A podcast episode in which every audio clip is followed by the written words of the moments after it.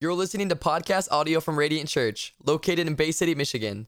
For more information on Radiant Church, you can check us out on www.radiantbc.com or follow us on social media at Radiant Bay City.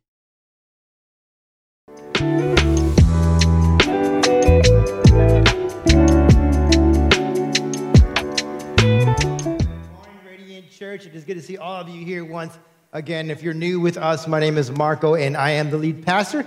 Thank you so much for making Radiant a part of your weekend. And if you are new, listen, we are actually in the middle of a three week message series entitled Seek. These are 21 days of praying and fasting where we pursue the Lord. And here's why we do this every single January. We know that the holidays are like extremely busy and we are distracted by many things, right? And so, seek is an opportunity for us to just breathe, right? Breathe in, breathe out, reevaluate our schedules, and once again begin to prioritize the things of God in our life. Seek is all about, or is truly about, offering God. It's our effort to offer God the very first part of our year. And so we hope that you are doing that as well. And as Victoria said, hey, we still have Seek guides left. Those were developed by me and our leadership here. We actually wrote those. And so if you want to pick one of those up, you can at the merch store or you can go again online, radiantbc.com. Download that for free. It helps as a guide for 21 days. Now, as we go through this series, there is um, there are a few things that I'm praying for. I would love for you to pray for as well, but I feel like the Holy Spirit gave me three things specifically to pray for during these 21 days. And here's what they are that the lost would be found, that discipleship would begin at home, not the church, but at home, and that the slumbering church at large would be awakened. Let me just explain that briefly for you. I want the lost to be found, so those who don't know Jesus to come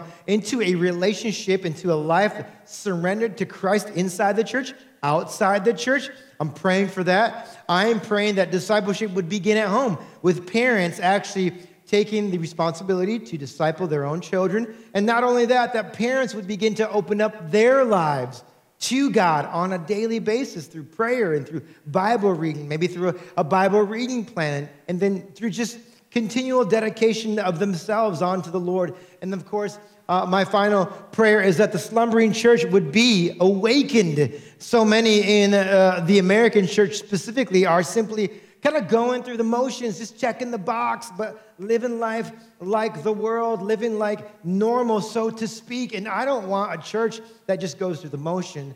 I want the, a church awakened to the things of God, awakened to the purposes of God, a church that are really coming to grips with the times that we're living in, um, and really just kind of this Maranatha cry, if you know what I mean. Come on, Lord Jesus.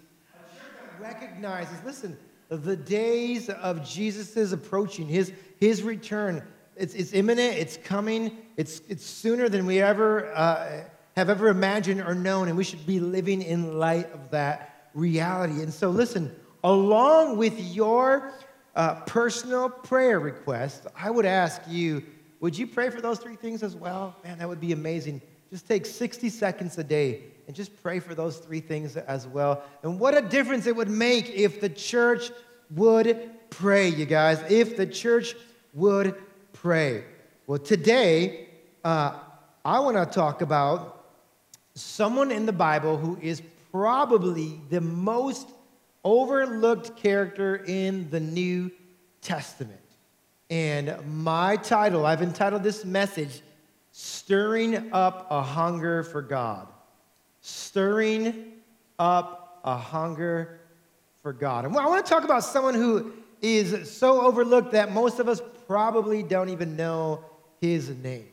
His name is Simeon, actually, and we're going to look at a passage of scripture in Luke chapter 2 in a few moments. But Simeon uh, teaches us a vital lesson. It's a lesson about being men and women of passion in a time of mediocrity.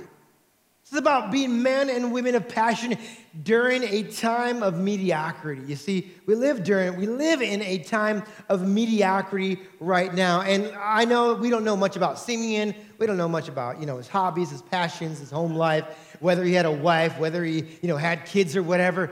But we do know one thing for sure. We know this that God knew Simeon. And can I just tell you that's all that matters. Come on, church. God knew Simeon, and that's all that mattered. So let me just say this from the get go this morning.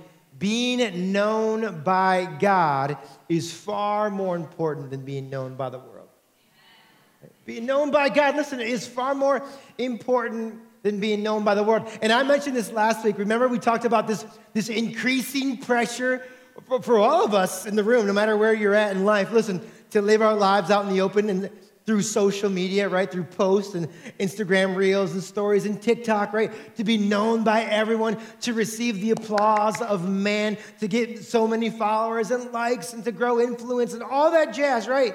And I'm not saying that you can't use social media. You can use social media. I use it. I get that. But here's what I want to remind you of this morning. The world, listen, thinks that we do our best work in public, but God thinks we do our best work in private. The world celebrates, they, they us when we have public accomplishments, but God celebrates what? Private devotion. Private devotion. So I want to remind you this morning that, listen, being known by God is so much more important than all the likes, than the hearts, than the subscribers, all that jazz. Listen, it's so much more important than being known by the world. And the thing is, is that we, when we confuse those two things, when we confuse those two things and we start living for our own glory, what happens is that it, we begin to live out of alignment with the will of God. And can I just tell you, like, the wheels fall off, man. Like, the, the wheels fall off this thing. And I, let me just point out, like, Hollywood, like, actors and actresses and famous musicians. And, and you know what? God bless them. But there are so many of them who have, are addicted to pills and who have committed suicide and die at early ages. Why? Because they're living for their own glory, living for their own lives. And they've confused those two things and they're not living for someone outside of who they are, their own creator. And so when we, listen, when we confuse those things, you guys, it just, the wheels falls off. It just gets ugly in our lives and things go into chaos. And so this morning, if you have a Bible, we're going to be in Luke chapter 2 and we're going to read several verses beginning in, let me check, verse number 25. And remember, we're focusing in on this guy named Simeon. Who is he? What's special about him? Why are we even talking about him today? So if you have a Bible, go there. If not, verses will be behind me. Follow along because the Word of God is powerful. We believe it's true. Everything it says is true. It is truth, okay? Here we go. Verse number 25. It says this Luke is writing Dr. Luke, he was a physician, by the way, and he says this There was a man in Jerusalem called Simeon who was righteous and devout. So we're learning a little bit about his character. He was waiting for the consolation of Israel. Let me explain that real quick because you're reading that and you're like, what does that mean? The consolation of Israel. In other words, Simeon was someone who was waiting for God to come and rescue and comfort his people. He was waiting for that day. He was waiting for Messiah. This was prophesied in the Old Testament. If you're kind of new to your Bible and you're like, whoa, whoa, whoa, what's going on here? So Simeon was this Jewish man. He was awaiting for the consolation of Israel when there would come a Messiah who would rescue, comfort the people of Israel, comfort the Jewish people. And then notice what Luke writes about him. He says this. So he waited for the consolation of Israel, and the Holy Spirit was on him. All right, time out real quick. We're going to have a theology lesson for just a second. The Holy Spirit was on him.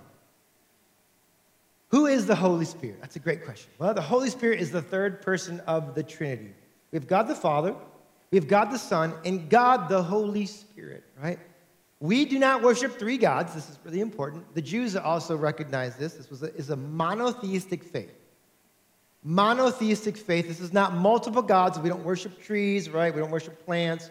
We worship one God. Deuteronomy 6 says this Hear, O Israel, it's called the Shema, it's the prayer. Hear, O Israel, the Lord your God is one. The Lord your God is one. And yet he exists in three uh, eternal persons, each distinctly divine in their properties. They're each God. It's a mystery to try to really grasp this. It is a mystery. Now, what Jesus says in John 14 about the Holy Spirit is He's saying, I will leave you, but my Father will send you, that's all of you, me included, the Holy Spirit. In John 14, you can read this yourself. He says, The Holy Spirit will be with you and in you. It's the very life of God. It's what regenerates your spirit. God gives you, He imparts new spiritual life into you by, by the, thereby awakening your spiritual man. You recognize who God is, your, your eyes of faith are awakened. The Holy Spirit resides in you. You can be a churchgoer and not have the Holy Spirit. I don't know if you knew that, right? You can go to church and not be born again. This is what the scripture talks about being born by the Spirit. And so well, here's what we know about the Holy Spirit. We know the Holy Spirit was given at Pentecost. This is in the book of Acts. You might remember that story, right? It was like tongues of fire, and they received the Holy Spirit. Jesus in John chapter 20, also, what does he do? He looks at his disciples and he breathes on them and he says, Receive the Holy Spirit. But before that, before the New Testament, what's going on with the Holy Spirit? What is he doing? He's just like chilling out in heaven. What's going on here, right? Well, listen, the Holy Spirit in the Old Testament would only come upon people, certain people like priests, prophets, and kings, during certain times and certain places.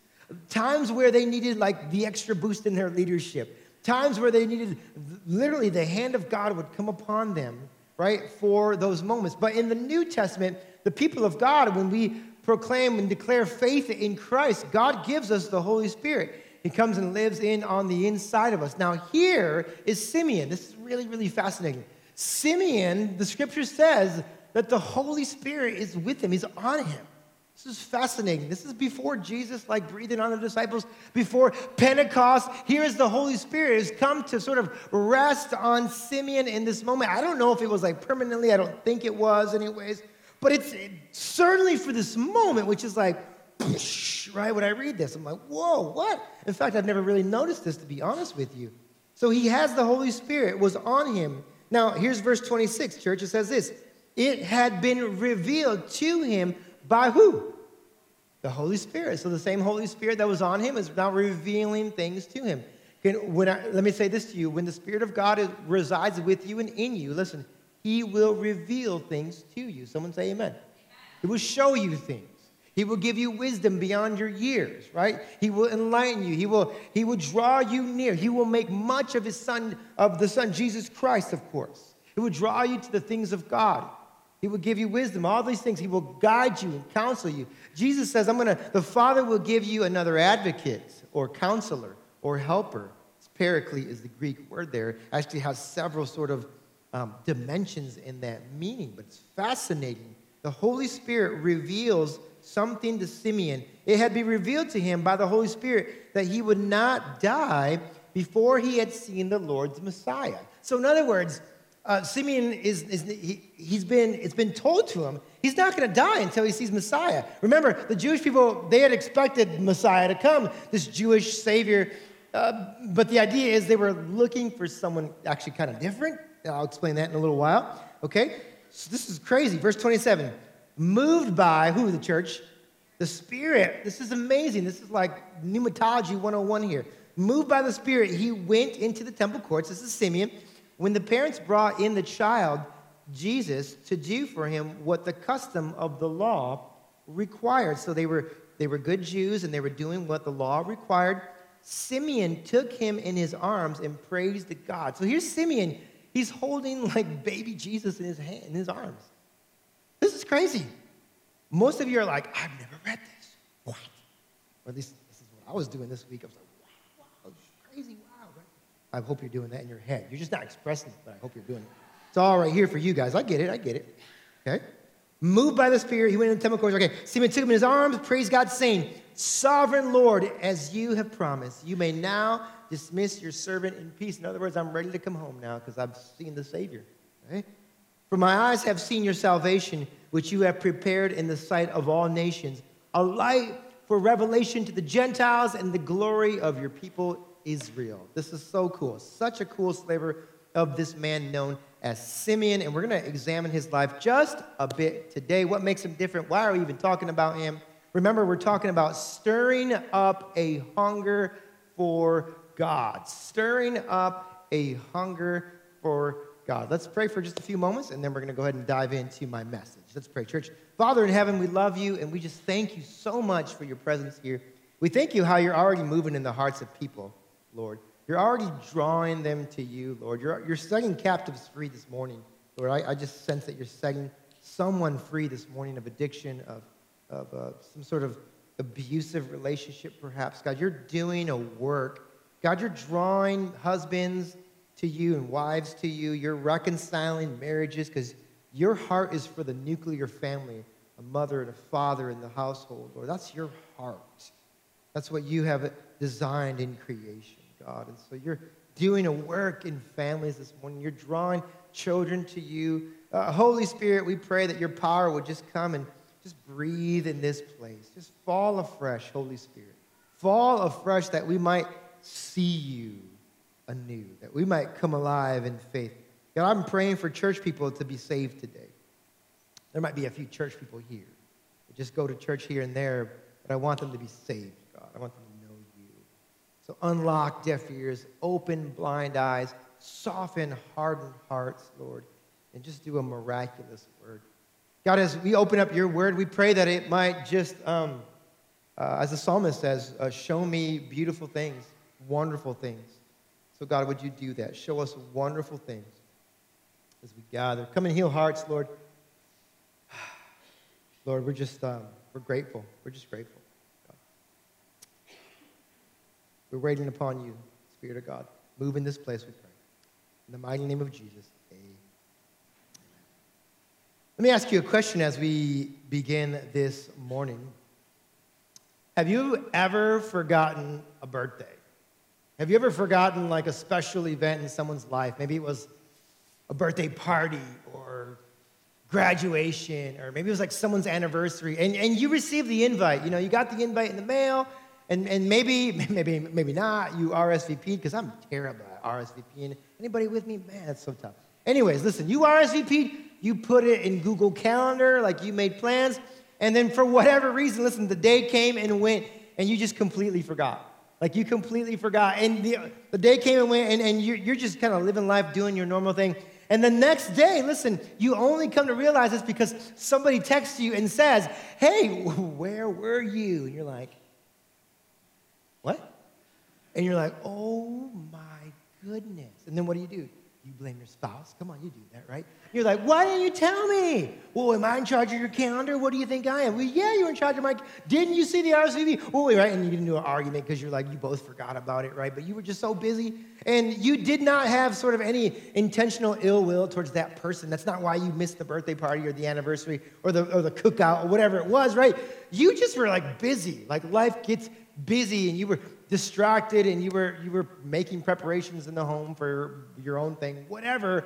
Listen this happens to all of us at some point. We just forget because listen our minds are focused in a completely different direction. I think we've all been here at one time or another. And can i just tell you that this is kind of the way it was when jesus first came his first arrival did you know this? Did you know that the Son of God almost came into our world completely unnoticed?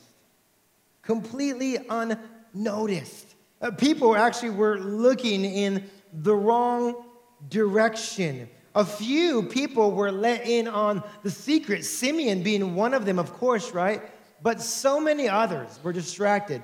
A few people were allowed to, to actually behold the miracle in their midst while the rest of the world just kind of kept going, you know, like just kept doing their thing back and forth, going to work, and just, again, looking in a completely different direction. Simeon, listen, is a different type of man. The text tells us that Simeon was waiting on the consolation of Israel. Remember, um, he was waiting for the Jewish people to be rescued to be comforted by who? By, by Messiah. And here's the thing what we know about history. We know that during this time, the Jewish people were under this the heavy thumb, the, the, the oppression of the Roman Empire. And so many of the Jews were waiting for Messiah, and they were actually expecting um, this rescuing, sort of warring king. And they wanted this guy to come with a sword, with an army tank, with, a, with an Uzi, and just wipe out Israel's enemies and then restore them and bring the Jewish people back into a place of comfort, back into a place of ruling. And so they were actually looking, so really for the wrong type of Messiah, okay? The wrong type of Messiah. But Simeon was somebody who was waiting for this Messiah. He was actually what? Looking for him. He was lived with an awareness that Messiah could be coming anytime soon. I think it's interesting when we look at the religious rulers of that day, the priests who were dedicating Jesus, they didn't even notice Jesus. They didn't even notice that he was the Messiah. What about the Pharisees? Well, the Pharisees didn't notice Jesus as they were or as they were in their quest for holiness. The Sadducees, the Sadducees didn't notice Jesus in their navigation of Roman power. And the Essenes, they didn't notice Jesus as well as they were protesting against compromise. Who notices Jesus? It's Simeon. It's just like this everyday, normal, godly dude, just an everyday Joe. He's the one, like, who notices Messiah. He gets in on this, right? So this begs the question, like, what makes Simeon different? What makes him so special? And why is it that God shows Simeon something, but everybody else is missing it? Like it begs the question. And so here's what I think the answer is I think the answer is this it was Simeon's hunger. His hunger for God. Let me just be specific. His hunger. Simeon's heart, remember, was set on the consolation of God's people. It was set on, I'm waiting for Messiah. I'm looking for where God is at work in my life. I'm waiting for God to do these things. While other men, listen, were concerned with the normal pursuits of life. Simeon's heart longed for more, right? Everybody else was doing their thing, and Simeon's heart wanted more. He wanted Israel to be redeemed and to be restored.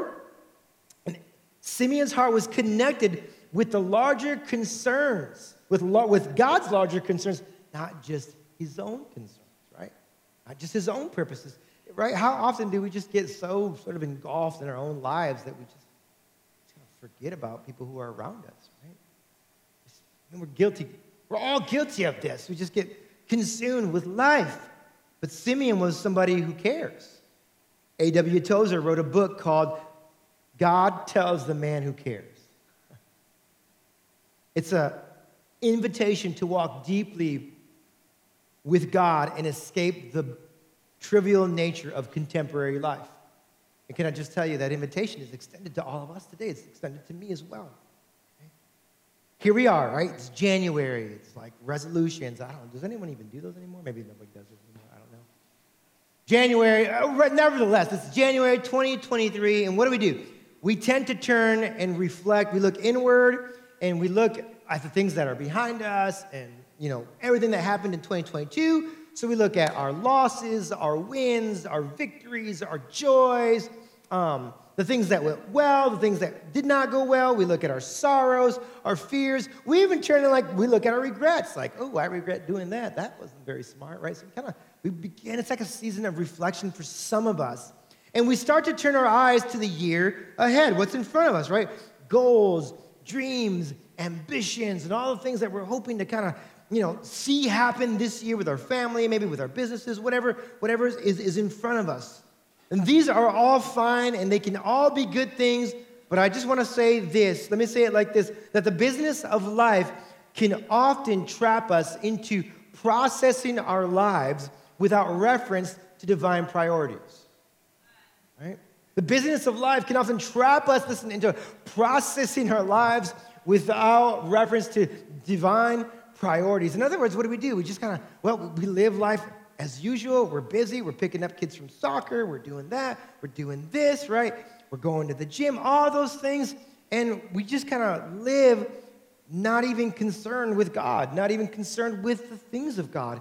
And this happens to pretty much all of us, right? Because you're busy, you got kids, and you got a house, and you got a business, You get a job, you go to school, you're taking credits at Delta, whatever you're trying to do, right? That side hustle you're working on, right? There's just stuff going on, and you're at home. What, it's 8 o'clock, 9 o'clock at night. What are you doing? You're getting a laptop out and you're working, right? Because this is what we do. We're just so used to, right, pursuing making more money, all of those things. But can I just tell you, all of those things have a way of just choking out the life of God in our lives.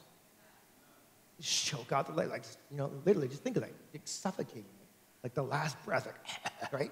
Just choking out the life of God within us, right? And then we wonder why. Oh, our marriages are terrible, and our families are terrible, and everything is falling apart, even though, like, why? we haven't given any reference to God. People often ask, you know, when bad things happen, why would God do this? And I'm always like, well, I, I get that, but when have you given God any of your life? I, I, I get that question, but when have you actually cared? I know that sounds a little harsh. Hear me. It's kind of the reality. Like, now you care about God? Now you care about Him intervening in your life when you didn't give a. I'll be, be careful what I say. You didn't care. I forget this is recorded. You didn't care about Him previously. Is, we're all susceptible to this, okay? We're all susceptible to this. Jesus talks about this idea of the cares of life choking out the things of God. He explains this in the parable of the sower. This is in the Gospel of Mark, Mark chapter 4. I want to look at just a, a piece of that today. Um, Jesus is explaining the parable to his disciples, and I want you to notice what he says. He says this Then Jesus said to them, this is in verse number 13, excuse me. Don't you understand this parable? He's like, come on, you guys got to get this. Come on, knuckleheads, wake up, right? Don't you understand this parable? How then will you understand any parable? He's like, if you can't get this, y'all, you can't get the other stuff. So wake up, okay? Wake up. The farmer sows the word. This is the word of God, by the way. Some people are like the seed along the path where the word is sown. As soon as they hear it, Satan comes and takes away the word that was sown in them, like immediately, right? Like Monday comes and gone. Satan comes in because he's your adversary, by the way. Others, like seeds sown on rocky places, by the way, these places all represent what? The heart. Okay? The heart. Others, like seeds sown on rocky places, hear the word and at once they receive it with joy. It's like, yes, okay, that's great. But since they have no root, they last only a short time. This is sad, right? This, when you pastor a church, it's very unique. You get to see people come and go. It's like, it's like and some people, when they leave, you're just like, so discouraging, right? Some people, they're just with you for like years. Oh, like, and some people, like, it's heartbreaking. It's heartbreaking at times. They have no root, right? Fall away. They quickly fall away. Still, others, like seeds sown among thorns, they hear the word, but the worries of this life, here it is, the worries of this life. How many, how many y'all worry about things? You guys worry at night? Something? Yeah. People are popping pills right now for anxiety, and I'm not making fun, okay? I'm just saying this is like the norm. Many of you are probably at night, right? Take that anxiety pill. It's the norm, right? We're living, this is like the norm of 2022, 2023 the worries of this life, the deceitfulness of wealth, because wealth is deceitful because it promises things that only God can deliver on. That's why he says it's deceitful. And the desire for other things come in. And what do they do? Think, look at the, the word Jesus uses choke. That's a very aggressive verb here. Choke the word, making it unfruitful. So you come and you listen, but then the worries of life, all these things come in and they just choke out God's word, right?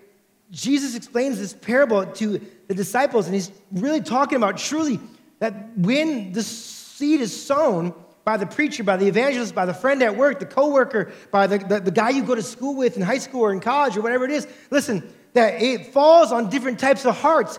Some people receive it in their salvation. It produces this harvest of righteousness. They serve God. Their lives are completely changed. And you're like, yes, that's amazing. And I get to see that. I get a front row at that. And that's so awesome. It's so cool when you see like former crack addicts or whatever, prostitutes giving their life to Jesus. Everything changes for them. It's like amazing. But Jesus says, fortunately, here's some other types of hearts where it doesn't quite go that way. I receive it. And then Satan comes in. Ah, no. Ah, no, no, no, no, no, no, no. Don't listen to that guy. Don't listen to that community group. No, no, no, no, no. You got other things to do, brother. Oh, you're busy. Oh, you're climbing the corporate ladder. You don't need that.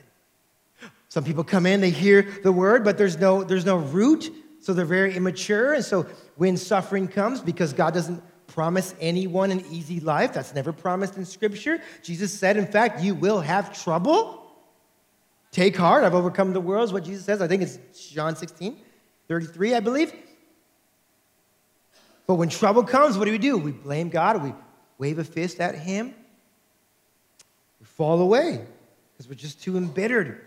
Other people, Jesus says, listen, the worries of life, wealth, desire for stuff, right? I think that we can include in this idea of the worries of life, let's include this the distraction of social media, because we get distracted with that. The desire to buy more stuff, because that's, oh my gosh, that's all of us. Hello the need to be noticed, right? Because we want to walk into the room. Some of us, when we saying that song, when you walk into the room, we were like, that's me. When I walk into the room, everything's awesome, right? No, no, it's not about you.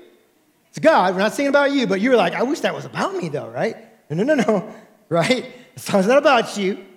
It's about Him, the King, Jesus. But we want to be noticed. Listen, um, we're concerned with relaxation and comfort. We're like consumed with that, and I get it. Um, we have a need and want for more earthly things. Again, that's all of us in the room. We're all included. And can I just tell you, these aren't necessarily bad things, but these become bad things when they become the thing.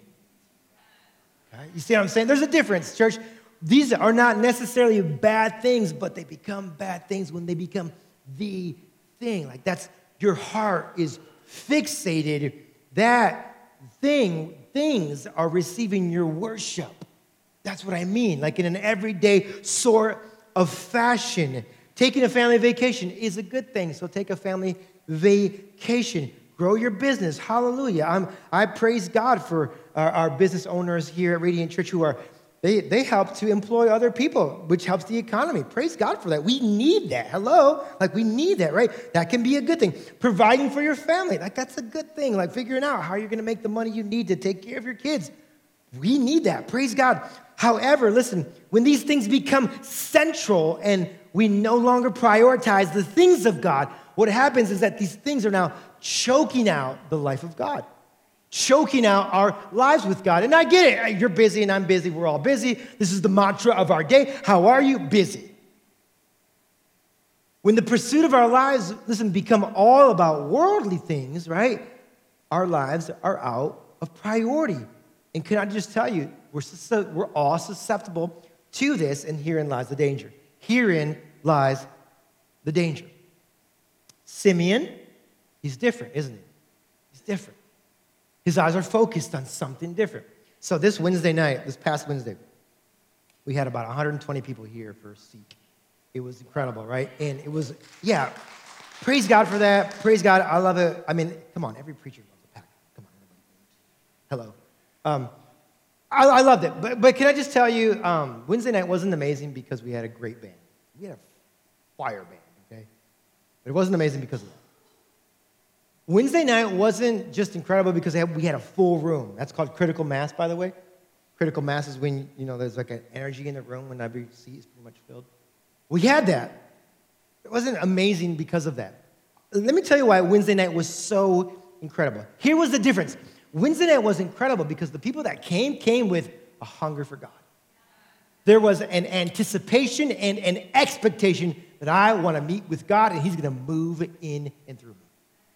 So when I looked around the room, I saw people worshiping and like crying in and like jumping up and down and uh, on their knees, and I'm like, what in the world is going on here? It's like God's people actually want to meet with God. This is what's going on here? Nobody's laughing at that. Um, and I'm like, this is incredible. And it wasn't because the band, the production, all that stuff is just, right? It's, it's not that important, right? The idea is there was hunger in the room.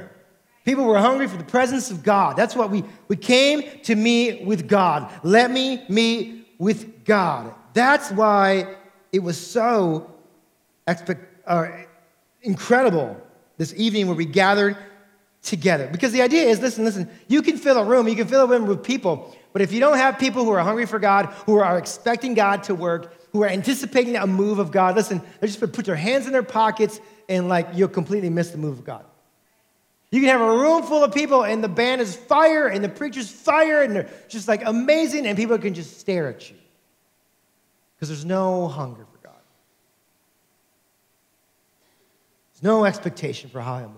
There's no anticipation, right, for how he'll move when we gather together. My theology says this that when we gather together, God is uniquely present among us. You just Old Testament, New Testament, you can read it yourself. That when the Jewish people would gather together there on Mount Sinai, when God would call them together, listen, that He was present among them uniquely in a very, very powerful and personal way. That's my theology, by the way. That's why gathering is important because God meets with us in a unique way. It's not like individually. Individually is great, and I'm for it. But listen, when you gather, there's something unique and powerful according to the scripture.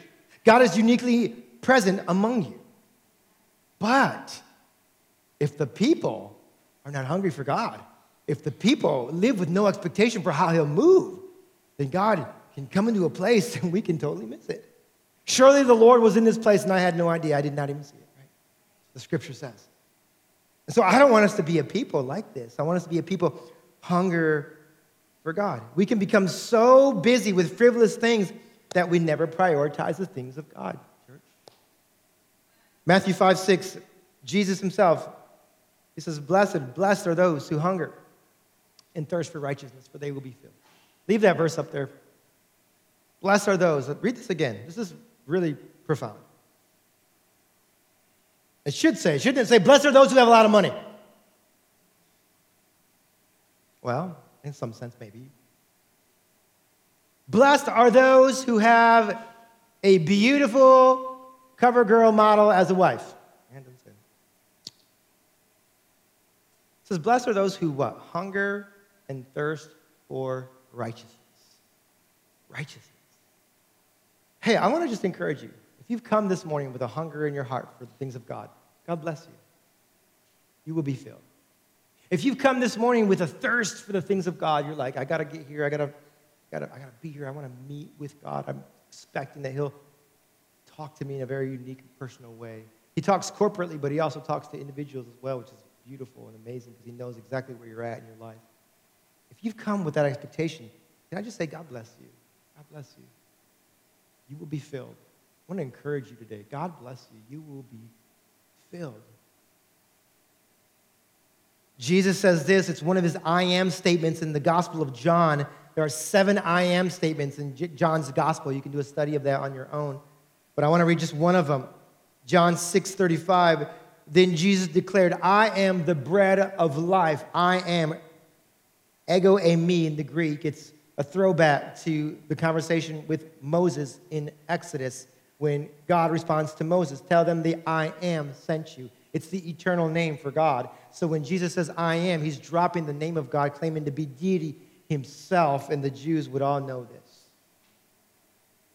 Jesus declared, I am the bread of life. Whoever comes to me will never go hungry. Whoever believes in me will never be thirsty. Never go hungry. Never be thirsty. Can I just tell you, church, the idea is this that we're, we're all longing to be filled.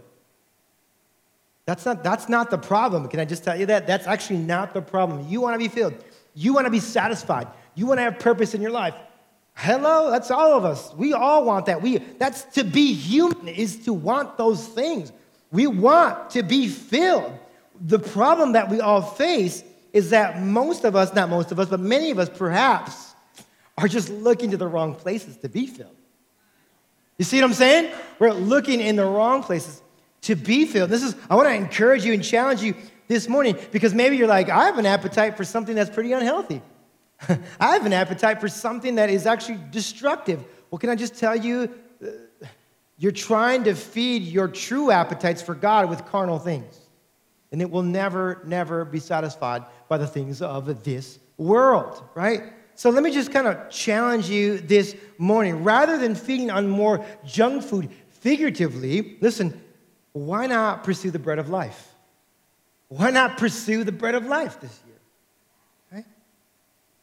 Now, some of you are here, and I know what you're thinking. You're like, okay, I kind of get what he's saying. Hunger for God, right, right, okay, right. But I don't have a hunger for God. And this, hey, we might as well just admit it instead of trying to hide it and fake it. You're like, Pastor Marco, I don't have a hunger to read the, God, the Word of God. I don't have a hunger to go to church. So what do I do now? Some of you, you're like, you, you, you, you are Christ followers. Or you think you are, maybe, I don't know. but there's no hunger on the inside of you. There's no hunger for the things of God. There's no hunger for His Word. There's no hunger to gather together. Listen, that does concern me a great deal. I'll be honest with you, okay? But I want to just take a moment and I want to describe the differences between physical hunger and spiritual hunger, okay? This is really, really important for us, okay? So, physical hunger, let's start with that one because we all understand this, okay? Especially if you're fasting right now. You know what hunger looks like, okay? Amen. Woo! Anyhow, listen. So, for me to be hungry, all it takes is for me to just wait. Right? Just wait a few hours. Okay? You're like, what? A few minutes for me, Pastor? What are you talking about, right? if I just wait long enough, I'm going to get hungry. So if I go 12 hours, 15 hours, 18 hours, 20 hours without eating, guess what? I'm just going to be hungry. So then what do I do? I go and I eat a sandwich and then I'm filled and it feels good. Like, ah, finally, finally filled. It feels good, right? That's the way physical hunger works, okay? You eat, okay, and then you're filled, okay? But can I just tell you, it's different with spiritual hunger. It's different. It's actually backwards, okay? Here's the way spiritual hunger works it works this way. In spiritual hunger, you eat first and you're filled later. Or you're, you eat first and you're hungry later. Some of you are like, what the heck is he talking about? Let me explain this. Let me, take, let me, let me there's a few of you, you're getting this. With spiritual hunger, what you don't want to do is you don't just want to wait for the feeling. There's a lot of Christians just waiting on the feeling. Hey, I'm just going to wait till I feel like reading the Word of God. Brother, you're going to be waiting for a while. Sister, you might be waiting for a while. Hey, I'm just going to wait until we feel like going to church. You might be waiting for, yeah, quite some time if I'm just honest with, with some of you. Hey, I'm just going to wait. No, no, no, no. Don't wait on your feelings because Feelings is not your king, Jesus is your king. So I want, I want to just reiterate that this morning. So here's what I want you to do. When it comes to the Word of God, listen, here's how do I get hungry, Marco? Eat. Eat first, hunger later. If you don't get anything else, get this eat first, hunger later. So go to your Word of God, go to your Bible, open it up, listen. And for some of you, it may feel like it's obligatory. So what? So what? It's gonna feel like a discipline. So what? When I go to the gym, you think I feel like it all the time? Heck no, I hate it. I just do it because I know it's good for my body. I'm getting older, I'm trying to prevent that. You know what I'm saying, right? I'm trying to stay in shape. Like, ah, 40s are hitting me here. We don't go by our feelings. We're doing it out of discipline. So open your Bible, begin to read, and at first you're going to be like, oh, yeah, I don't get this. I don't understand that, blah, blah, blah. And then you're, something happens. You're like, hey, what was this? Why would God say that right there? Wait, is he speaking to me right now? Wait, is there something he wants to tell me? And then you and then you start to dig in. And then what happens? Start to hungry. Right? You start to get hungry. Here's the way it works with spiritual hunger. You eat and then you get a little bit hungry. So then you eat some more, and then you get a little bit more hungry. And then you eat some more, and then you get a bit more hungry. And then you just keep waiting and waiting and waiting. If you're waiting on a feeling, you'll be waiting for the rest of your life. If you're waiting on a feeling, Christians, believers, we do not wait on our feelings. Rather, we tell our feelings, we tell our hearts where to go. We're not led by our hearts, we instruct our hearts where to go by the Word of God. We're not just doing what feels good in our heart, we're going with what God instructs our hearts to do.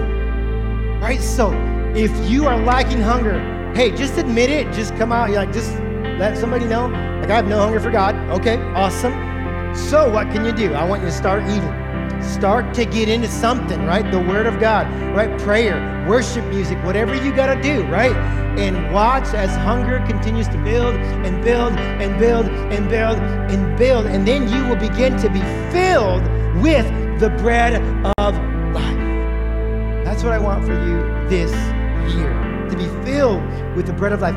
So if you're here and you have no hunger and you admit that, can I tell you, you should pause and take some concern. You should. You should. You should not treat it like it's normal. You should not just say, well, I'm just waiting on my feelings. Don't do that. That's the wrong approach to Christianity, to biblical Christianity. Don't wait. Don't just say, I think this is the norm. It's not actually. It's actually not. So then figure it out and start start feeding on something. Start eating something. Start gathering. Start studying. Begin praying. And I know it's gonna feel like a bit difficult at first. I know it's gonna be like just like going against the grain. Hello, of course it's going to be that way. But then you're gonna hit a moment, you're gonna hit your stride, and the Lord's gonna begin to download on you. He's gonna be begin to speak to you, and something's gonna happen in your spirit, man, and you're gonna have this hunger you're gonna say, I was reading Job this morning. Oh my goodness. I never thought about suffering and human suffering in this way. I never thought about Job's character, and what he went through. I never thought about God and how he presents himself to Job in the midst of this most terrible moment in life. Wow, I learned something new, but more than that, I received a revelation from God Himself. That's what I want for you. So why not make 2023 the year that you hunger and thirst for God, church? Why not process your dreams? I'm not saying you can't have dreams. Have dreams. Have the biggest dreams you can think of. I'm all for that. Okay, but why why not process them process them through a kingdom lens? Come on, someone, right? Why not ask him to stir up a passion for the consolation of his people in this time? In this time, right? In this time. Why not ask the agenda, what the agenda of heaven is for this year, instead of just focusing on your own vision boards, your own purposes, your own plans, your own goals. Why not align your hearts with the things of God? Why not, listen, can I just tell you that aligning your heart with God's heart attracts the attention of heaven? It attracts the attention of heaven. And who knows, maybe you'll be just like Simeon where God will show you something that no one else has seen. That God will begin to draw close to you, pull you close to Him, and begin to do something really unique and powerful in your own life, in your marriage, your family. God wants to, I think that's what God wants to do. God rewarded Simeon, and God wants to reward you.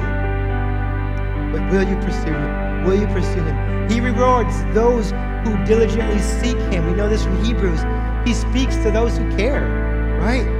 He guides those set on doing His will. So, my challenge for you, church, as we step into 2023 is simply this rise above frivolous masses, above the frivolous masses, and be a man, be a woman who cares. Be a man or a woman who cares. Be a man or a woman looking up with a Maranatha cry that says, Come, Lord Jesus, your bride is waiting. And you're looking out for the signs. You're, you're preparing your hearts for Christ to come on the clouds once again.